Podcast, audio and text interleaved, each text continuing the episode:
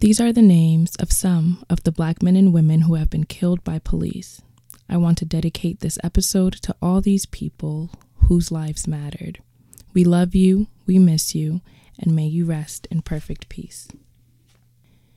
Eric Garner, John Crawford III, Michael Brown, Ezell Ford, Michelle Cusseaux, Laquan McDonald, Tanisha Anderson, Akai Gurley, Tamir Rice, Rumain Brisbon, Jermaine Reed, George Mann, Matthew Ajibade, Frank Smart, Natasha McKenna, Tony Robinson, Anthony Hill, Mya Hall, Philip White, Eric Harris, Walter Scott, William Chapman, Alexia Christian, Brendon Glenn, Victor Manuel LaRosa.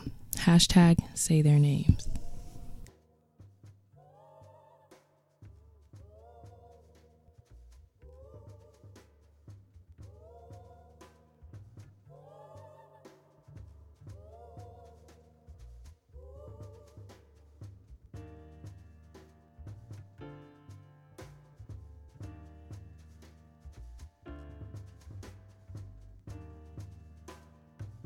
Good morning, neighbors, and welcome back. You're listening to Good Morning Neighbors with Jane Jeanette Ansa on WKDU 91.7 FM. I am very delighted to host this season of Good Morning Neighbors, which is a collaboration amongst the Lindy Center for Civic Engagement, Drexel Edits, a center for the support of nonprofit communications, and radio station WKDU. This is our first educational, or as I like to say, learning episode. If you've been tuned in this season, you know that we are doing a two part interview discussion series. One part on the education of Black history and issues plaguing the community, and the second part includes interviews with local nonprofit organizations and community leaders who are directly tackling the issues facing our community. The setup is similar to the intro episode, except it's less of my very valid feelings and thoughts and more facts, education, and understanding. So, for this week, we will be talking about mass incarceration, police brutality, and prison justice reform. Today, we're going to be taking a look back through history of policing and incarceration and learn why black people, especially men, get incarcerated at a high rate and are overly brutalized by police. So, if you have any negative preconceived notions, just go ahead and leave them at the door because I'm about to school you, okay? On Thursday, I will be having a conversation with and interviewing an amazing community leader, Mr. Jeffrey Abramowitz. He does a great deal of work with reentry, and this is not an interview that you want to miss. Now, as always, let me put this disclaimer out there before we begin. I know the police is a touchy subject right now, as many Americans want to abolish police and others stand behind the police with their whole heart. Either way, there is no bias in this podcast. I'm simply presenting true and relevant information in hopes that you may learn and then create your own thoughts and opinions based off the accurate information. With that being said, we all know that the police are supposed to be there to serve and protect the community. However, I think that sometimes that power and lack of accountability gets to people's head and it allows them to take their hate, anger, and bias out on innocent members of the community. Or it makes them do their work recklessly, furthermore, hurting more innocent members of the community. So let's just go ahead and dive right into this episode.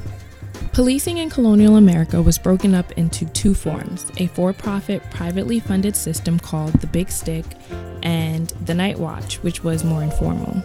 Night watchmen were posted to help stop impeding danger, but as the nation began to grow and expand, that system could no longer keep up, and different parts of the country had new uses for police. The first official police department was created in the 1830s. While some states or colonies created the system to be a service to the people, the South took a different approach. The first American policing system in the South was known as the Slave Patrol. The Slave Patrol was created to preserve slavery by chasing, catching, and returning runaway slaves, preventing slave riots, and punishing slaves outside of the law. According to Gary Potter, a crime historian at Eastern Kentucky University, the first formal slave patrol was created in 1704 in the Carolina colonies. After the Civil War, these slave patrols evolved into controlling freed slaves and enforcing Jim Crow segregation laws. This included exerting extreme and excessive brutality on African American people in this country. Alongside this cruel origin of police in the South, the police also have a history of corrupt origin. Political party wards would pick police chiefs and captains in order to use police to harass members of the opposing party. They would even go as far as to pay officers to turn a blind eye to illegal activity. Hmm, doesn't that sound familiar? After Jim Crow ended in 1968, because we are dealing with the new Jim Crow right now, but that's a whole other episode. After Jim Crow ended, the police no longer had a legal way to brutalize and harass black people. But guess what? They still did it anyway. They would still treat black people unfairly and brutally. You can see this in the horrifying ways police treated black people during protests, pushing them around, hosing, beating, locking up. The crazy thing is, they would never do such things to a white person. You can also see this happening, especially during the war on drugs. In 1971, President Nixon coined this term in response to the growing use of drugs in youth. But instead of helping, it more so attacked drug users and criminalized drugs. This led to an increase in federal drug control agencies and the excessive incarceration of black people, especially men. We'll dive more into this in a minute. But let's go ahead and fast forward to a society that we are a bit more familiar with and used to. There are two things I want to focus on here mass incarceration and police brutality, because these are the two most prevalent ways we see the racist evolution of policing in America. Mass incarceration is the extreme rate and concentration of imprisonment.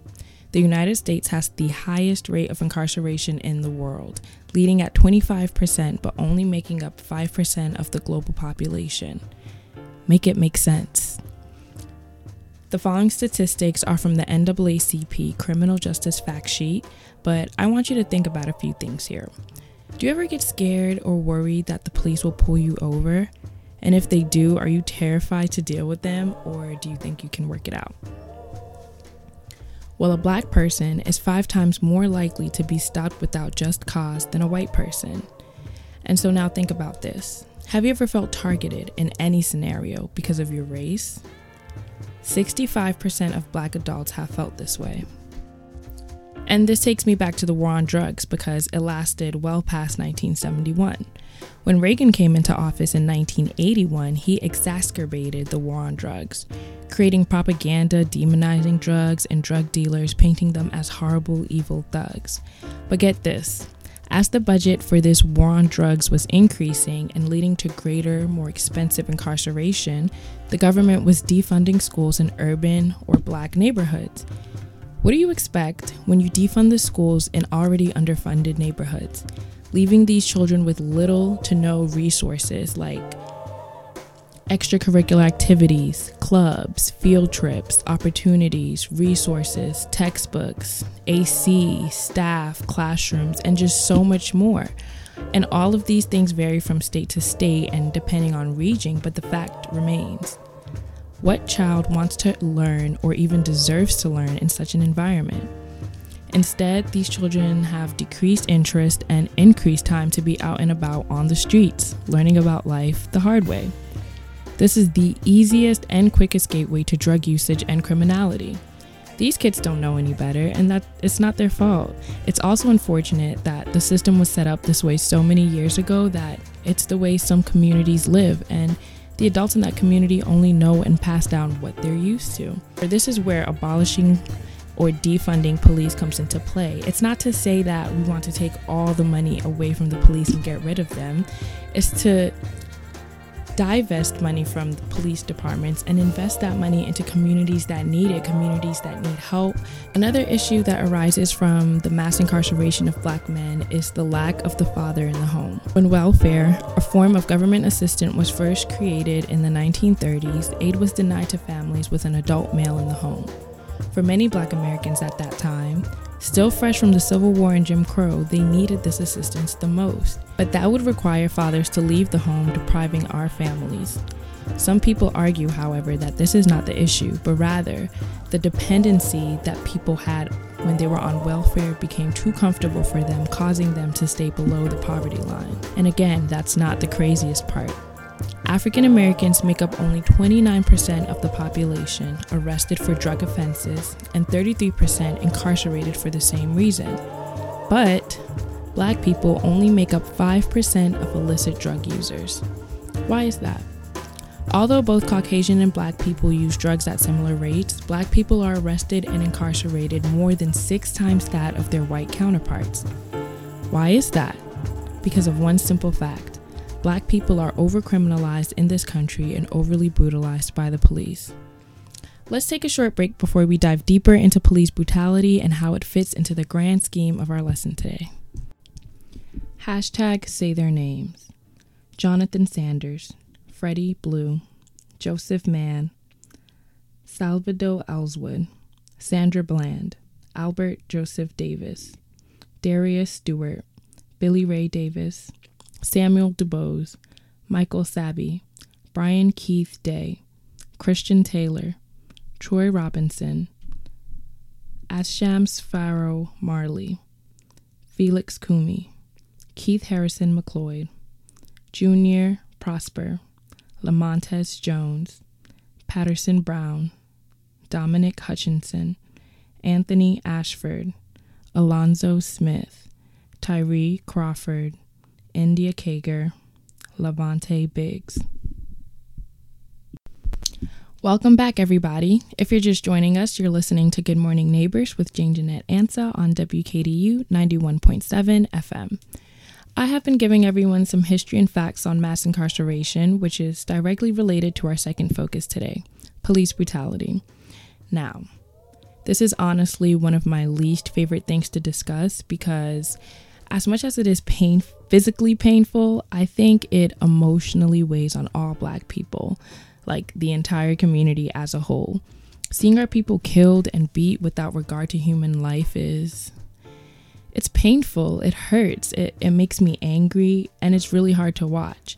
And to add icing to the cake, most of these cases never see justice. Since 2005, 98 non federal law enforcement officers have been arrested in relation to fatal on duty shootings. To this day, only 35 of those officers have been convicted of a crime and more often than not, it has been for a lesser crime such as manslaughter, as opposed to the murder, which it has been so many times. But before I get all emotional on y'all, let me just give everyone some context. So, police brutality is known as the act of excessive force by police officers towards a person. This brutality comes in the form of bullying, physical or verbal harassment, physical injury, and even death. This violence is targeted mostly towards, you guessed it, black people. It makes you wonder, huh? What about black people makes them deserve such treatment? The correct answer is nothing. They don't. No human does. But you don't even have to take my word for it. Let's look at the facts. Based on 2019 research on police relations, 84% of black people say that police treat white people better than black people, and 63% of white adults agree. 87% of black people and 61% of white people both agree that the US criminal justice system is more unjust towards black people.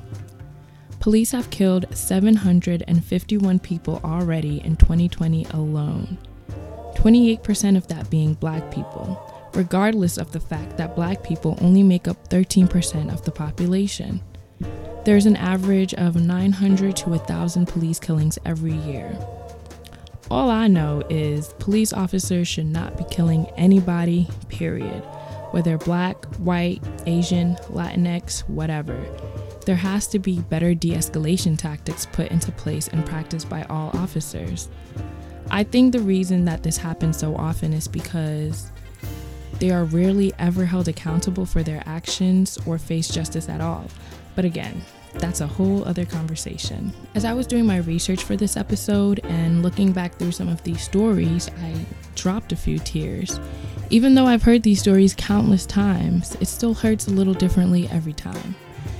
I just want to make it known that this is a real crisis and it affects black people so deeply. There have been too many deaths for me to talk about it all right now, but I have been saying the names of those murdered throughout the show to honor them. May they all rest in perfect peace. Believe it or not, it is true that more white people are killed by police than black people. but black and Hispanic people are disproportionately impacted. 61% of the population is white, and they make up 41% of fatal police shootings, while black people are only 13.4% of the population. They take up 22% of fatal police shootings. Something doesn't add up right. These statistics don't even account for the non lethal acts of police brutality and shootings. We have seen too many examples of police brutality, from the Rodney King beating in 1991 to the horrific death of George Floyd this year. There are much deeper effects of police brutality on the black community at large than just the death of our people. The emotions that come with seeing black people killed and treated so brutally, on top of the feelings of outrage and the need to fight for justice, is just simply draining, especially when we and other allies are constantly demanding justice and nothing is changing. It takes a huge toll on the mental. I mean, it can get very depressing. On my own personal account, I still remember every police killing I watched on the news and heard about, and how sad and hurt it made me for years, and still to this day. And then this year, in the midst of a pandemic that is disproportionately killing black people, George Floyd was killed. And it broke my heart. I couldn't think about anything else for days. I mean, the world was literally going up in flames over it. And I could feel the weight of the world's sadness and outrage on my own shoulders. I know that I had a deep longing to make a change and just put everything I have possible towards this fight. But at the end of the day, I'm still a student. I still have my own life, my own struggles. And it's hard to balance and focus when in the back of your mind, all you can see is black people dying and thinking, that could be me or a loved one next. That in itself is, a, is another effect, a lingering fear that it could be you. None of those people expected their encounter with the police to result in death a fear of being stopped by the police or of even calling the police to address a situation. It's real. This is what has created the distrust between black people, especially, and the police. We need police reform, and we need it ASAP. Police need more training. They need bias training and new de escalation practices. Police don't need to respond to every call. I like the idea of having social workers and such professionals responding to calls alongside police. Police definitely need more rigorous background checks and schooling in order to become a police officer. In America, a person needs a high school diploma and 21 weeks of training to become a police officer. In many other countries, such as Germany, Finland, Iceland, Norway, etc., people need two to three years of training and or a degree to become a police officer. Now, let me tell you why this makes sense. In Norway, where three years of training is required, only four people have been killed since 2002 seven in Finland, and none in Norway. Maybe we need to adopt some of their best practices. We're going to take one more break and be right back, so stay tuned. Hashtag say their names Michael Lee Marshall, Jamar Clark, Richard Perkins, Nathaniel Harris Pickett, Benni Lee Tignor, Miguel Espinal. Michael Noel, Kevin Matthews, Bettie Jones, Quintonio Legrier, Keith Childress Jr., Janet Wilson, Randy Nelson, Antrone Scott, Wendell Celestine, David Joseph, Calvin Roquemore, Dyzhawn Perkins, Christopher Davis, Marco Loud, Peter Gaines, Torrey Robinson, Darius Robinson, Kevin Hicks, Mary Truxillo. Welcome back, everyone. You're listening to Good Morning Neighbors with me, Jane Jeanette, right here on WKDU. We have talked a lot about a lot, but if you're just tuning in, we were discussing police brutality just before the break, and that leads me into my next and last focus criminal justice and prison reform. I won't be spending too much time on this because I discuss it more on Thursday with my special guest, Jeffrey Abramowitz. The criminal justice and prison systems are both broken. It was built off of hate, cruelty, and greed. It serves harsh sentences for petty crimes and does nothing to help truly rehabilitate people once they enter the system or even leave prison. Rather, it treats incarcerated people like less than human and makes them work for free or very little pay. And this work is for for profit companies. This is what we call the prison industrial complex. And I would advise everyone to go ahead and look that up because we don't have the time to get into it today, but it's something important to know. Some other issues with the prison system includes inmates being stripped of certain rights once they get back into the real world.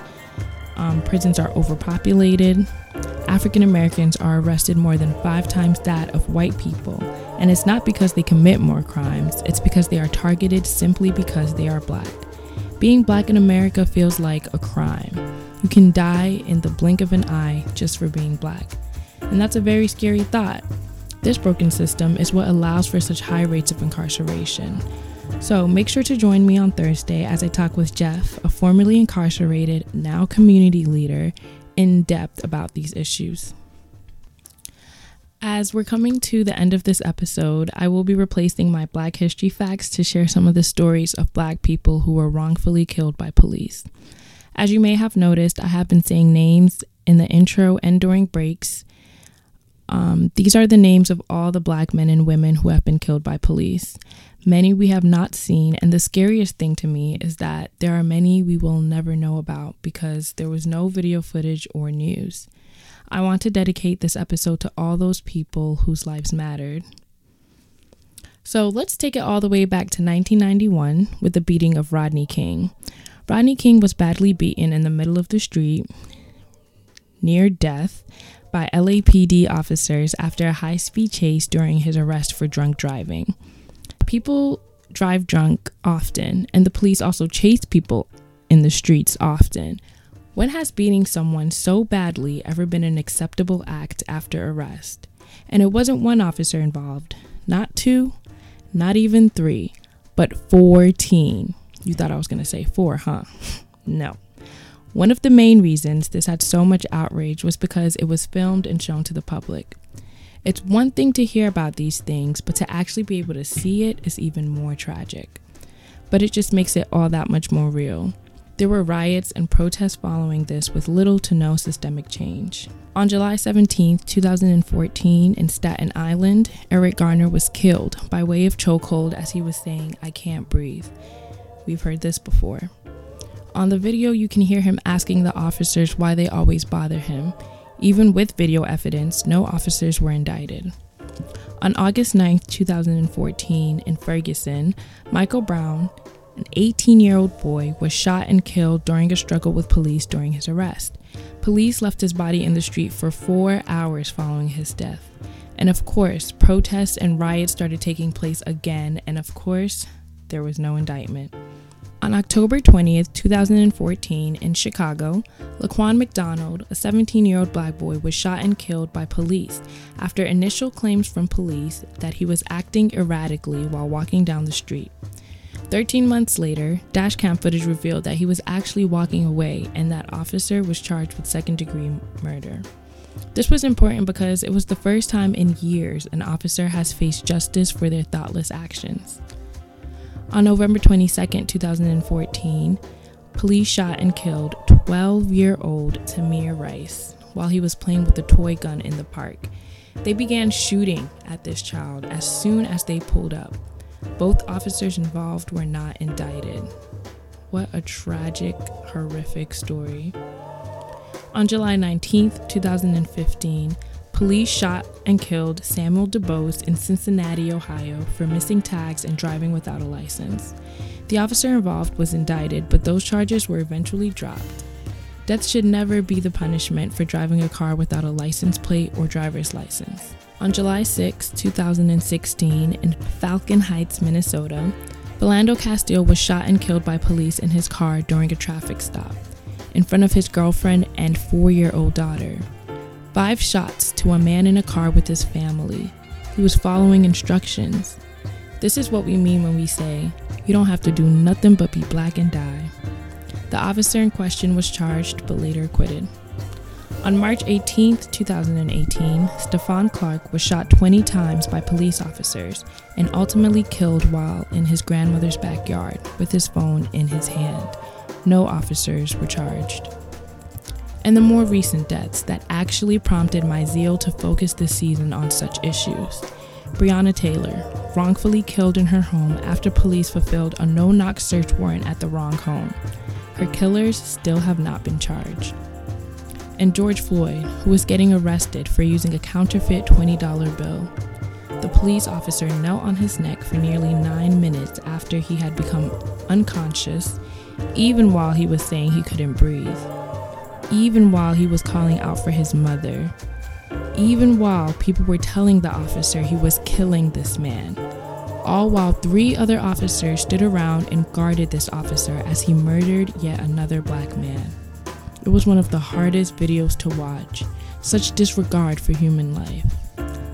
And the most recent and heartbreaking instance of police brutality we have seen is Jacob Blake.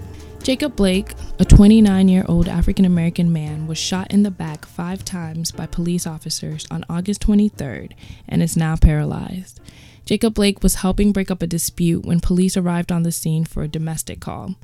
In the video of the shooting, we can see Blake walk around his car to the driver's side and with two officers following him closely.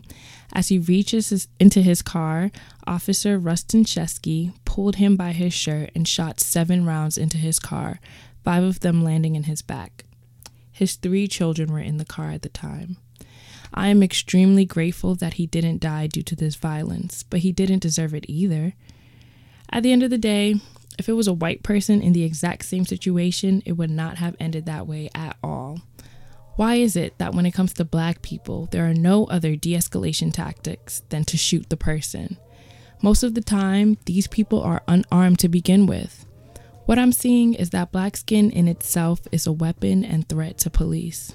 In developing news, protests began immediately after this shooting, and on August 26, a 17 year old white boy and his father came to a protest with AR 15s ready to shoot and kill protesters. The teenager actually shot into the crowd and shot a black man in the face who is now dead, and he also shot another man who died as well. I would be remiss not to shout out the hero who lost his life fighting for justice. Thank you to Anthony Huber, the man who only had a skateboard but tried to take down the shooter after firing that first shot. Unfortunately, the shooter shot him in the chest and he passed away. I would like to observe a moment of silence for his life and all the lives lost to police violence and white supremacy. May they rest in peace.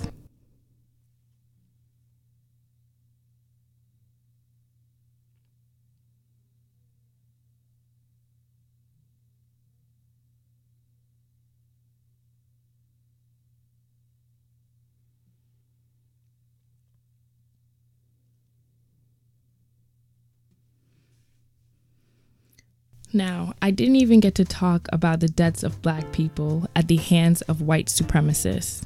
Ahmaud Arbery, who was shot and killed by another father son duo in G- Georgia as he was jogging around his own neighborhood. Or Emmett Till, a 12 year old boy who was beaten and killed by white supremacists because they thought he was being offensive to a white woman in the store. There are so many more instances of white civilians killing black people simply because they think we don't belong and are inferior. Can you imagine? You know what? You don't even have to because it's actually happening. I walk around afraid that I could lose my life at any moment.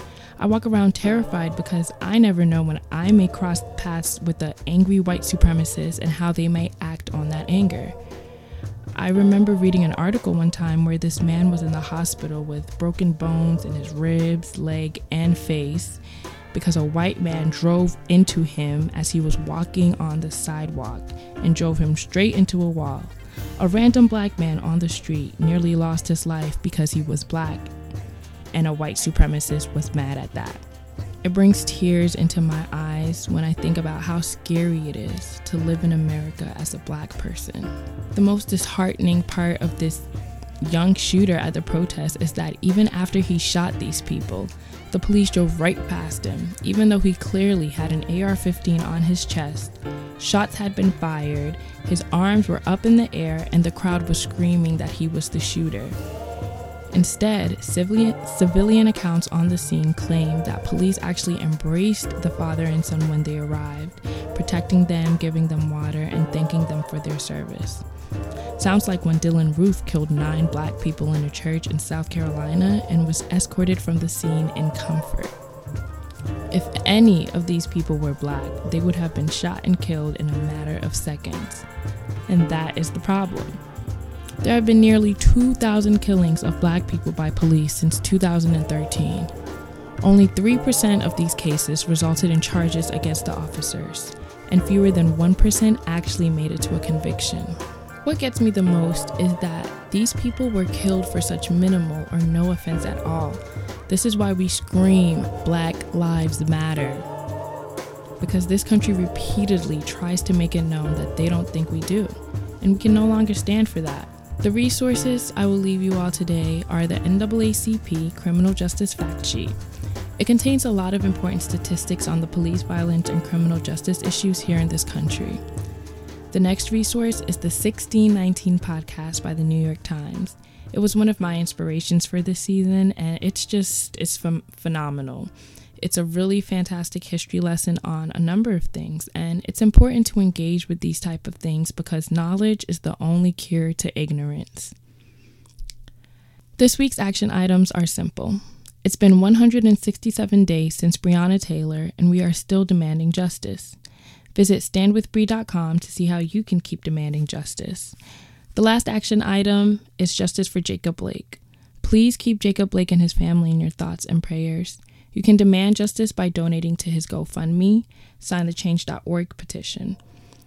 Lastly, please call the Kenosha Mayor, John Antaramian, at 262 653 4000, or the District Attorney Michael D. Graveley at 262 635 2400, or the Police Department at 262 656 1234 or the Wisconsin Attorney General Josh Kaul at 608 266 1221, and the Wisconsin Governor Tony Evers at 608 266 1212. All of this information will be available on our Instagram at goodmorn.neighbors and on our Facebook page at Good Morning Neighbors.